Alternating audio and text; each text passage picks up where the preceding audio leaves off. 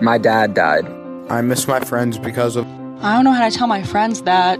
I want to help my friends. I don't know how. The pandemic has left me feeling very lonely. How can I best support students in my class? The morning meeting is meant to be a place to let you know that you are not alone. We can get through this together. So join us. Listen, learn, share your stories. This is the morning meeting.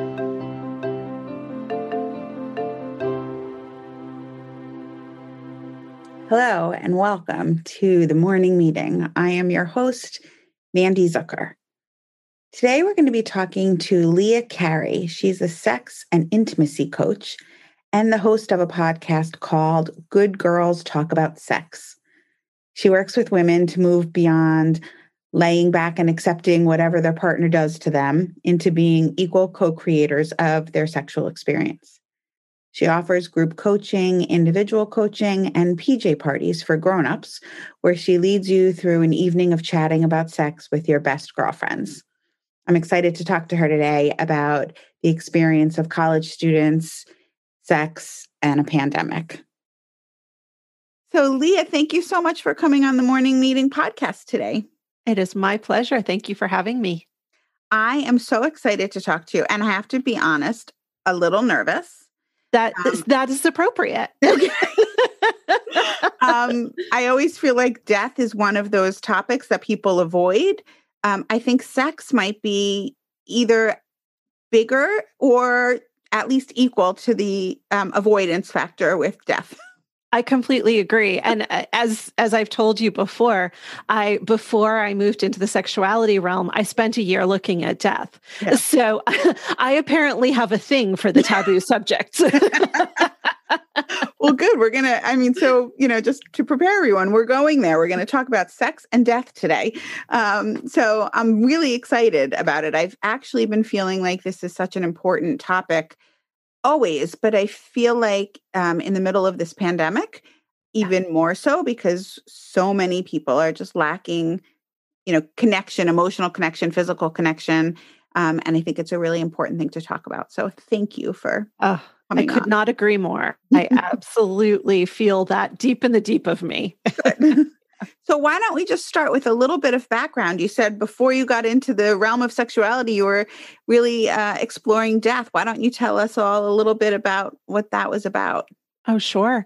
So, um, my mom was my very best friend in the world. And, uh, you know, we spoke multiple times a day and we lived about 10 minutes from each other. So we saw each other several times a week. We were very, very close. Um, in 2013, she was diagnosed with cancer. I was her companion through the cancer journey, um, along with her best friend. We called ourselves the Three Musketeers.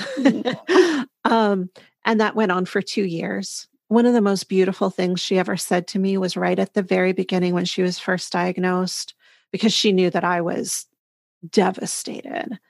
Um, she said, I don't want you to hide anything from me. I want you to cry with me. I want you to get angry with me. I want you to do all of that with me. So I didn't have to wait to grieve until after she was gone. I got to do a lot of my grieving with her. Wow. Um, and that was an incredible gift.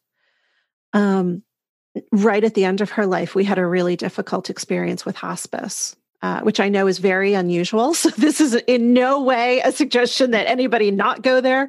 Right. Our particular situation, we had a difficult experience that left me really angry because I wanted her to have an amazing end of life experience. I just wanted that for all of us, um, and we didn't get it. And I was working as a journalist for a newspaper at the time. And I went to them and I said, first, I said, I want to burn the hospice down.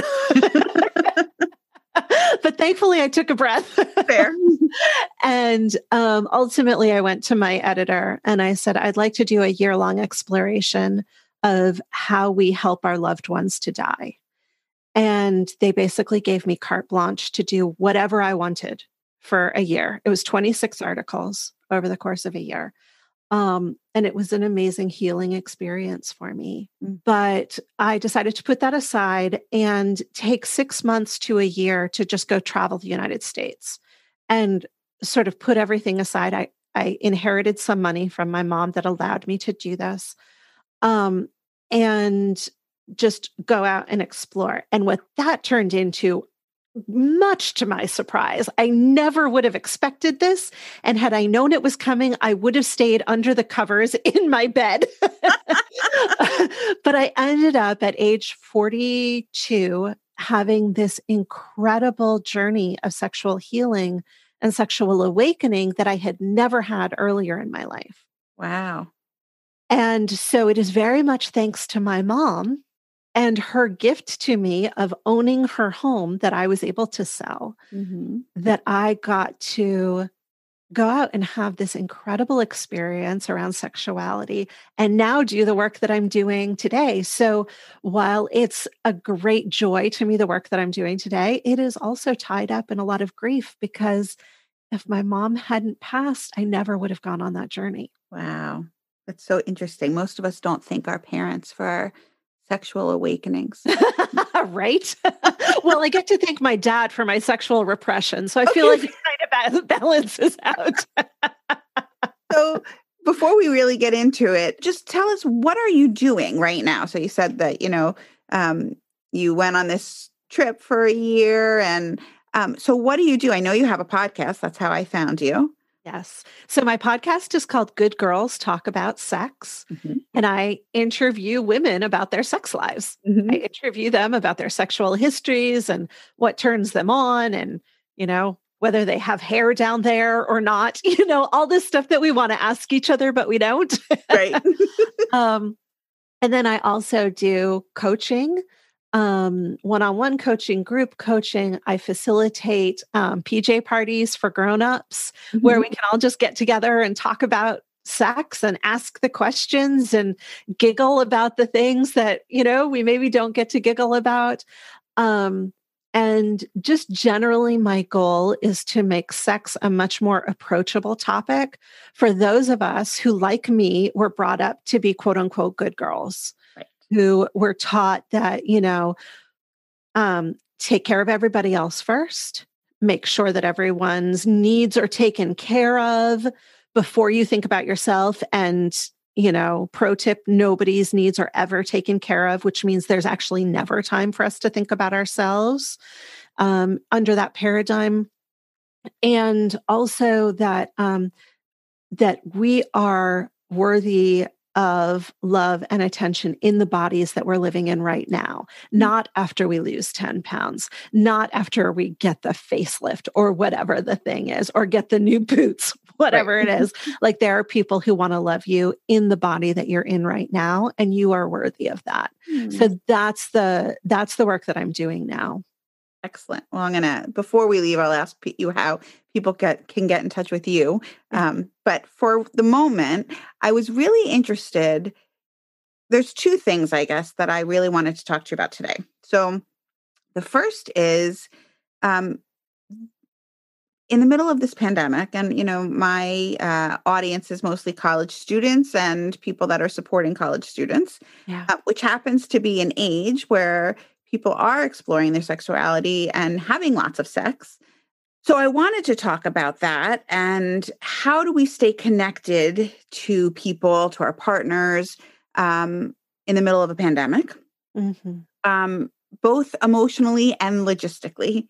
And I thought that those were two things that we could really talk about. I also think um, death brings out um, our, all of our needs. You know, um, we say frequently that people who are grieving are needy, um, as if that's a bad thing. Mm-hmm. Um, I don't see that as a bad thing. We we have needs. That's what being needy means. Um, but it also brings out some sexual needs. And I thought maybe we could just talk a little bit about, you know, normalizing that because sometimes yeah. people are surprised about how, uh, you know, how much they desire sex after somebody's died. Um, and they're curious about that. So yeah. we can kind of cover those things today. I love it. I love all of it. Great. so why don't we start first with um, you know, just the the connection, the lack of connection that people are experiencing right now in this pandemic. And yes. how do we continue that um, you know, in a sexual realm in the middle of a pandemic when we're not supposed to be six feet, you know, close to each other. Right. So let's start um, sort of at the beginning, which is that every one of us has a basic touch need. Um, if you think about it in terms of babies, when a baby comes out into the world, they need to be held. It's what creates the connections, the synapses. I don't know all the technical jargon, but the connections inside their brains mm-hmm. are facilitated by human touch well, by touch in general. I'm sure that your cat or your dog is also doing something great in that realm too. Sure. But um, but by touch with living things. Um, when babies don't get the touch they need, they very often go into um, into a state called failure to thrive which means that their brains are not creating the connections, their bodies are not producing the chemicals, and they go into a suboptimal space. Right. And and so we can see from that that touch is a very basic human need. We sort of, I mean, I we probably don't think about it in any conscious way whatsoever, but I think the assumption is, oh, well, at some point babies grow out of that like you grow up and you just don't need as much. You know, maybe kids like to cuddle, but then like the, you get to eight or 10 years old and you're like, stop holding my hand. I don't want to hug you, that kind of thing.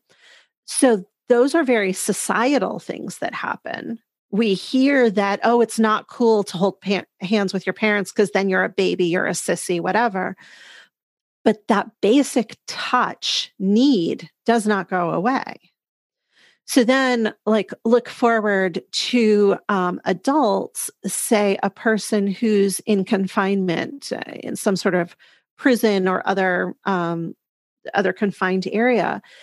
People who are in solitary confinement, there is a significant tendency for them to lose some contact with rational thinking, for them to really go into an altered space.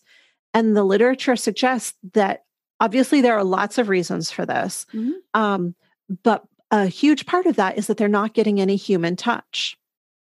So this doesn't just go away. Right. Okay, so here we are in a pandemic where we're told to stay six feet away from everybody. That doesn't change the fact that we have this basic human need, right, for touch. Um, you know, Brene Brown tells us that we are wired for connection. Mm-hmm. So, um, so eh, people might hear that and be like, oh, she's advocating for me to go out and like just get it on with the first person I see. No, I'm not saying that at all. I want you to be safe. I also want you to get your basic human touch needs taken care of. So, if we're talking about young people in college, um, you know, we see lots of news stories about parties and whatever that's happening. Um, I hope that you're not doing that. I hope that you are taking your health seriously. I also want you to get the touch that you need in order to stay emotionally healthy. One way to do that is to get a pandemic buddy. Um, to find somebody who also feels the need for touch, somebody who you can enjoy spending some time with. Um, and to have a conversation with them right up front and say, I am looking for a pandemic buddy. This is not necessarily the beginning of, you know, the great love affair. Yes. Just be right up front with them mm-hmm. so that nobody's creating any unnecessary expectations. I want somebody to cuddle with. I want somebody to watch movies with. I want somebody to you know, rub my feet and I'll rub your back. Mm-hmm. Or if you feel like you want that to include sexuality, great. I want to have somebody to have sex with. Right. Sort of lay out what your parameters are and make sure that this person is in line with your parameters. So you're also going to have the talk about who else are you having sex with or yes. just hanging out with in, you know, who are you in close proximity with? Who's in your bubble mm-hmm. exactly mm-hmm. um, and if you say i want to have a pandemic buddy and like, let's do this to the end of the school year, but then no specific expectations for what's going to happen after that. And you get a response from somebody that looks like, oh, I was really hoping for a relationship. That is a warning sign. Not that that person is bad, not that they're needy, not anything, just that you have mismatched expectations. Right. Right. It's really important to go into something with clear communication, clear boundaries. Not to say that things won't change. Mhm. Maybe you both go into it saying, yes, this is a pandemic buddy thing. And at the end, we're going to go our separate ways. And maybe you fall in love. Yep. Or maybe you discover after three weeks that you really can't stand each other. I need a different pandemic buddy. exactly. All of that is okay Mhm. as long as you're upfront and communicating about it as you go. Right. Does that make sense? Yeah, totally. Um, I've read some articles about exactly about that, where they, you know, the first thing they say is you are your safest sex partner. Mhm. So, you know, you That's can true. also get the uh, touch that you need from yourself. We can get a sexual release from ourselves. Okay. You can't necessarily get the sort of touch that feeds your touch hunger Okay. from yourself. You can't effectively cuddle yourself. True. But if you don't have access, let's say you're immunocompromised Mhm. and another person is just not on the table for you, you can get that from a pet, from a cat or a dog. Or if you're allergic to those, I'm not actually sure what the non allergenic pets are. I don't have pets, so, but maybe a bird. Right. you know, like it, there are other living beings Mhm. you can bring into an immunocompromised situation um, if if that's necessary. Um, other things that you could do: get a body pillow, get a heated blanket. Mhm. So I, in fact, uh, my partner was just telling me last night that he saw an ad on Instagram for a a heated weighted blanket, and I thought that's brilliant. Like we need that. get a heated weighted blanket get something that helps you to feel comfy and cozy hug the body pillow and then call somebody who loves you Hmm. whether it's your parent whether it's your best friend whatever and have them talk to you say the words of loving affirmation that you need to hear while you cuddle the body pillow while you have the blanket over you.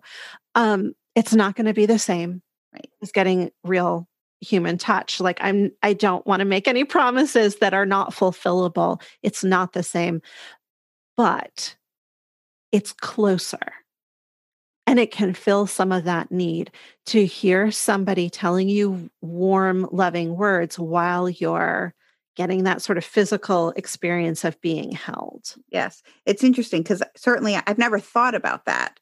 But I also can remember times where I got in bed and got under the blanket and I'm all cozy. yeah And I make the call to the friend, to the parent. You know, you do feel like you're more supported in a safe space and cozy up.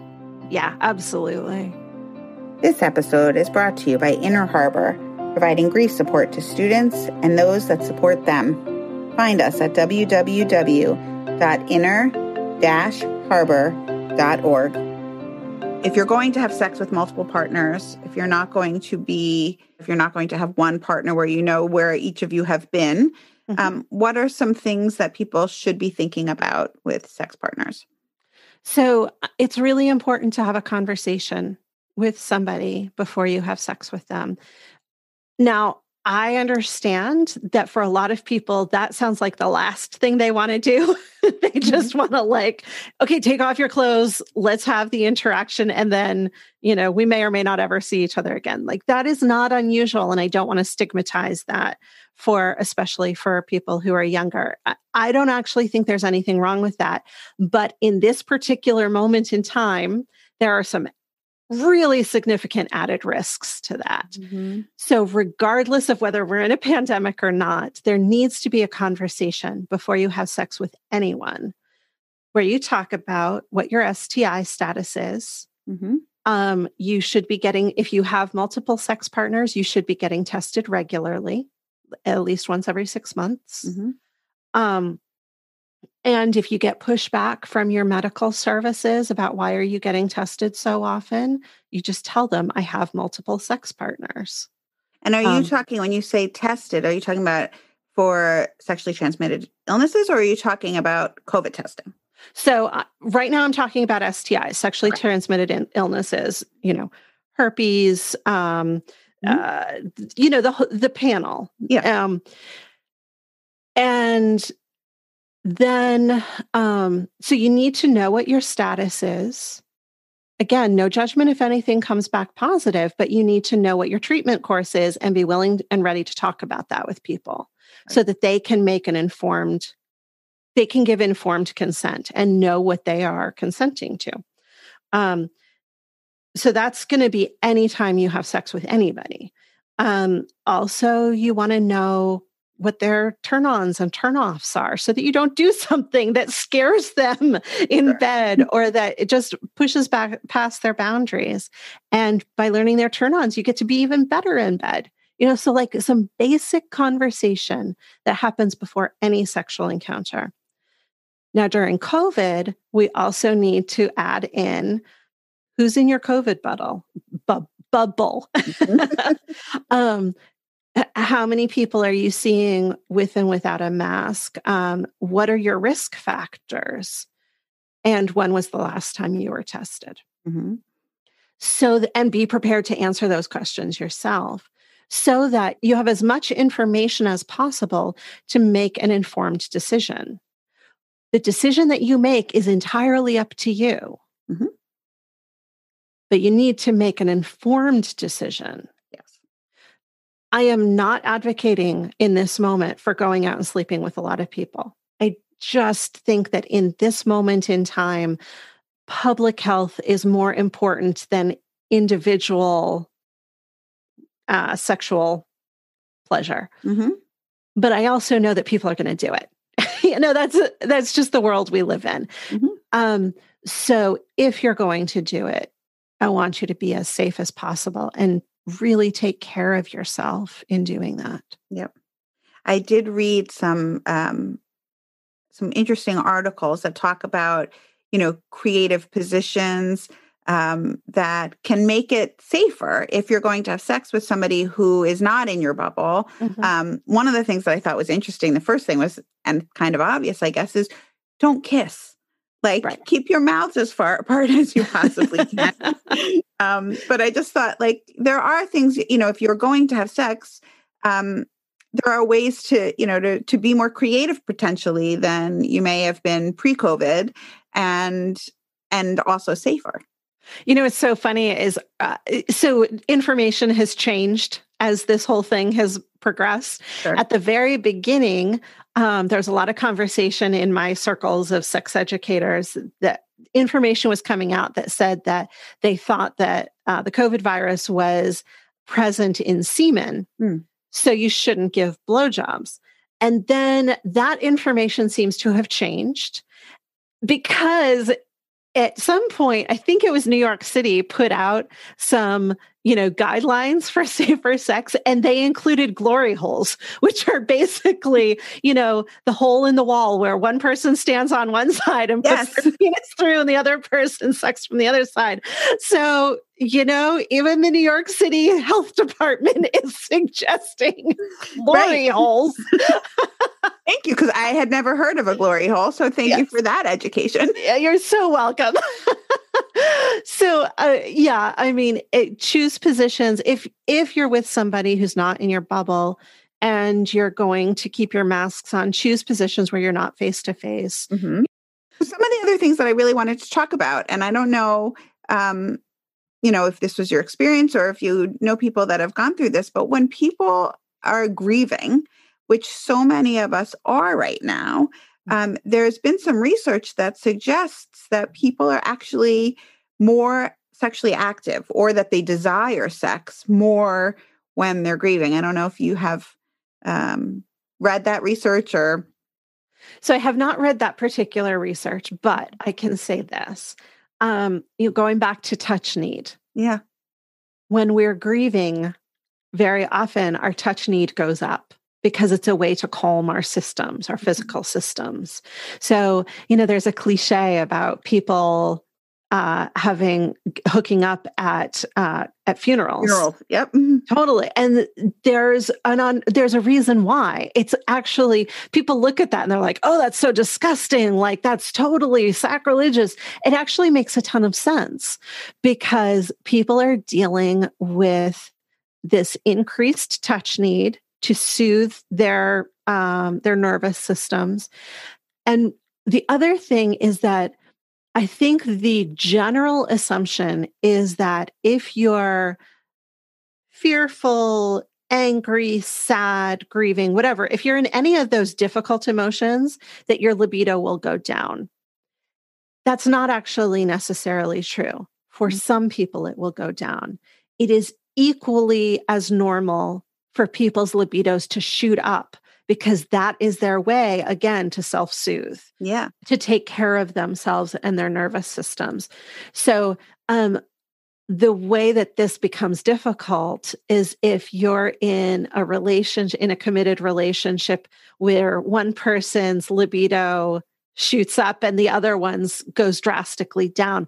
That that can create a lot of conflict with each person thinking that the other person is crazy or pervy or frigid or mm-hmm. whatever the words are. Yeah. Um, but so it's i think it's really important for people to hear that it is just as normal for people's sex drives libidos to go up as it is for them to go down or remain static, you know, remain just the same. Sure. It makes perfect sense to me when you think about it. Like, um, when somebody dies, you want to feel alive and yeah. connected to someone, and sex can provide that for so many people. So it does make sense that you would want to feel that connection to someone.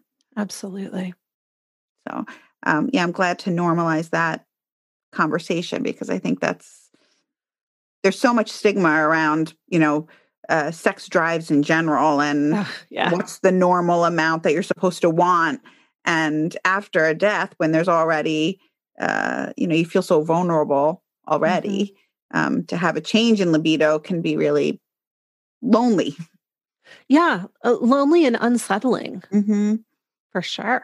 How are you taking care of yourself in the middle of this pandemic? Uh, some days better than others.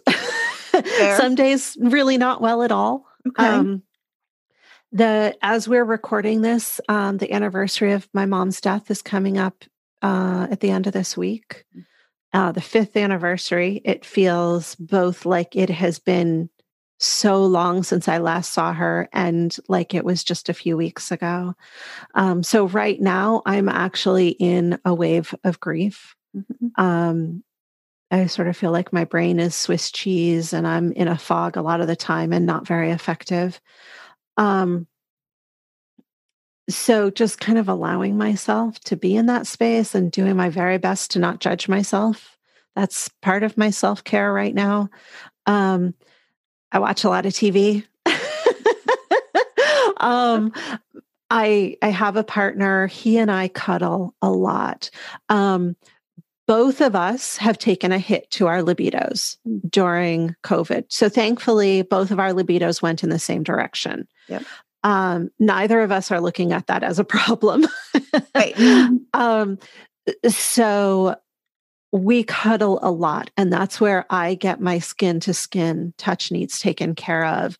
And I'm very grateful that that doesn't come with an accompanying uh, push for intercourse right. because that's just you know i want it sometimes but not not like i would in the past. Right.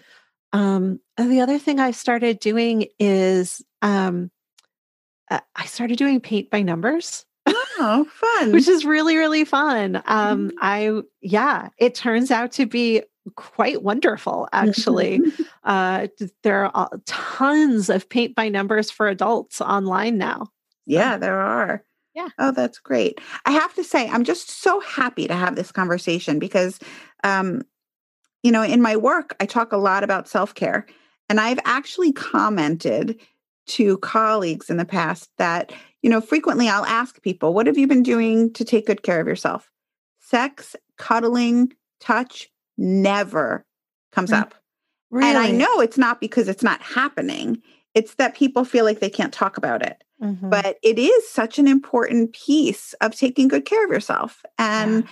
I hope that one more person just from listening to this podcast feels like they can talk about that because it is it's such an important piece of our self-care and um, how we can you know soothe ourselves make ourselves feel good connect to others so yeah I know that there are a lot of women who are in our generation. So the the mothers yes. of the college students who might be listening whose response to that is I would love to cuddle more but I can't because it always ends up in a demand for sex or it mm-hmm. just always goes to sex. Um I, I want you to hear first of all that you're not alone that that is actually really frequent and um, that you're not too needy. You're not being selfish by wanting the cuddling without the sex. Cuddling and sex are actually two really different activities that, because of our cultural conditioning, we have sort of glommed into one uh, one ball. Right. Um, I have a whole soapbox I could get onto about this that has to do specifically with how little boys are conditioned. Mm. We don't give little, once they're beyond like age eight or 10, we don't give little boys very much touch except in the realm of sports or sex. Mm. And so we have not given little boys the same vocabulary of touch that little girls get. Um, think about PJ parties. You would go and you would brush each other's hair, you would do each other's nails, you would do each other's makeup. Like we have a very wide vocabulary of touch outside of just sex. Little boys don't get that. Mm. And so when they grow up into adult men, they, for them, all touch, all intimate touch immediately leads to sex because they've never been given the vocabulary to understand that there is something else that mm-hmm. that there can be something in between. Right. so if you are one of those people who wants more touch with your partner but but also wants it to not be sexual touch um, you can have a conversation with your partner about i need us to separate these two things I need us to cuddle sometimes with the understanding that it's not going to lead anywhere. And then there are other times when we can cuddle and have that lead to sex. Or we can just move cuddling into the completely non-sexual zone for a while if that will help uh, will help the male partner to uh, uh, and I apologize that this is all so heteronormative, but that's kind of where we live in our culture right now. Mm. Um, but that will allow the male partner to move move cuddling in a into a different category until they can fully really understand that it can be its own joyful experience it can be its own self-contained experience without yep. it having to lead immediately to sex yes thank you for that you're welcome Um, if people have more questions, I know that um, the podcast Good Girls Talk About Sex is, I've listened to it. It's very interesting and also entertaining, and um, I, I've enjoyed it. But if people would like to just talk to you, how can they reach out to you? Yeah. So um, my website is leahcarey.com. Um, the website for the podcast is goodgirlstalk.com. Mm-hmm. Um, and you can find me on Instagram, YouTube, uh, Facebook. You can find me in all the places at Good Girls Talk. Um, I do these adult PJ parties specifically so that we can have these conversations and normalize uh, these things. And um, and so all of that information is on the website as well. And and I do one-on-one coaching and group coaching and all of that. Um, the PJ parties are they virtual at this point? They are absolutely virtual. So anybody can find you because you're not local to me, but um, mm-hmm. people can find you from all over now. Yes. Uh, so we do them on Zoom. It's a two hour get together where you get to wear your PJs just like I'm doing right now, even though people can't see me. Because I've sort of gotten to the point where there's nothing in life that's really so important. I shouldn't be able to wear PJs, at least during COVID. Yes. Um, and uh, yeah, two hours on Zoom, and you know, bring your hot chocolate or your favorite cocktail, and we just get you know, just have the girlfriends get her get together and talk. And uh, you can book it with a group of girlfriends, or you can join a group where you don't know anybody, so you can really like let it all fly and not mm-hmm. worry about anybody knowing. That's great. That sounds great. I really appreciate you having this conversation because I do a lot of interviews, but I've never had this conversation on any of them. So I really appreciate it. Thank you, Leah, for coming on the show today. I have to say, this has been a conversation I've been wanting to have, but I've been nervous to have for a long time. And I'm glad that I was able to have it with you. I also want to thank, as always, Stephen Bluestein for audio production. Next week, I have a really interesting guest coming to you from Israel. Her name is Rebecca Saltzman. She's a personal organizer, and she's recently written a book about the rituals and traditions around death and dying in the Jewish tradition. I'm really excited to talk to her, and I hope it will be a learning experience for many of you. So tune in next week. That's all for today. Good morning to all of you.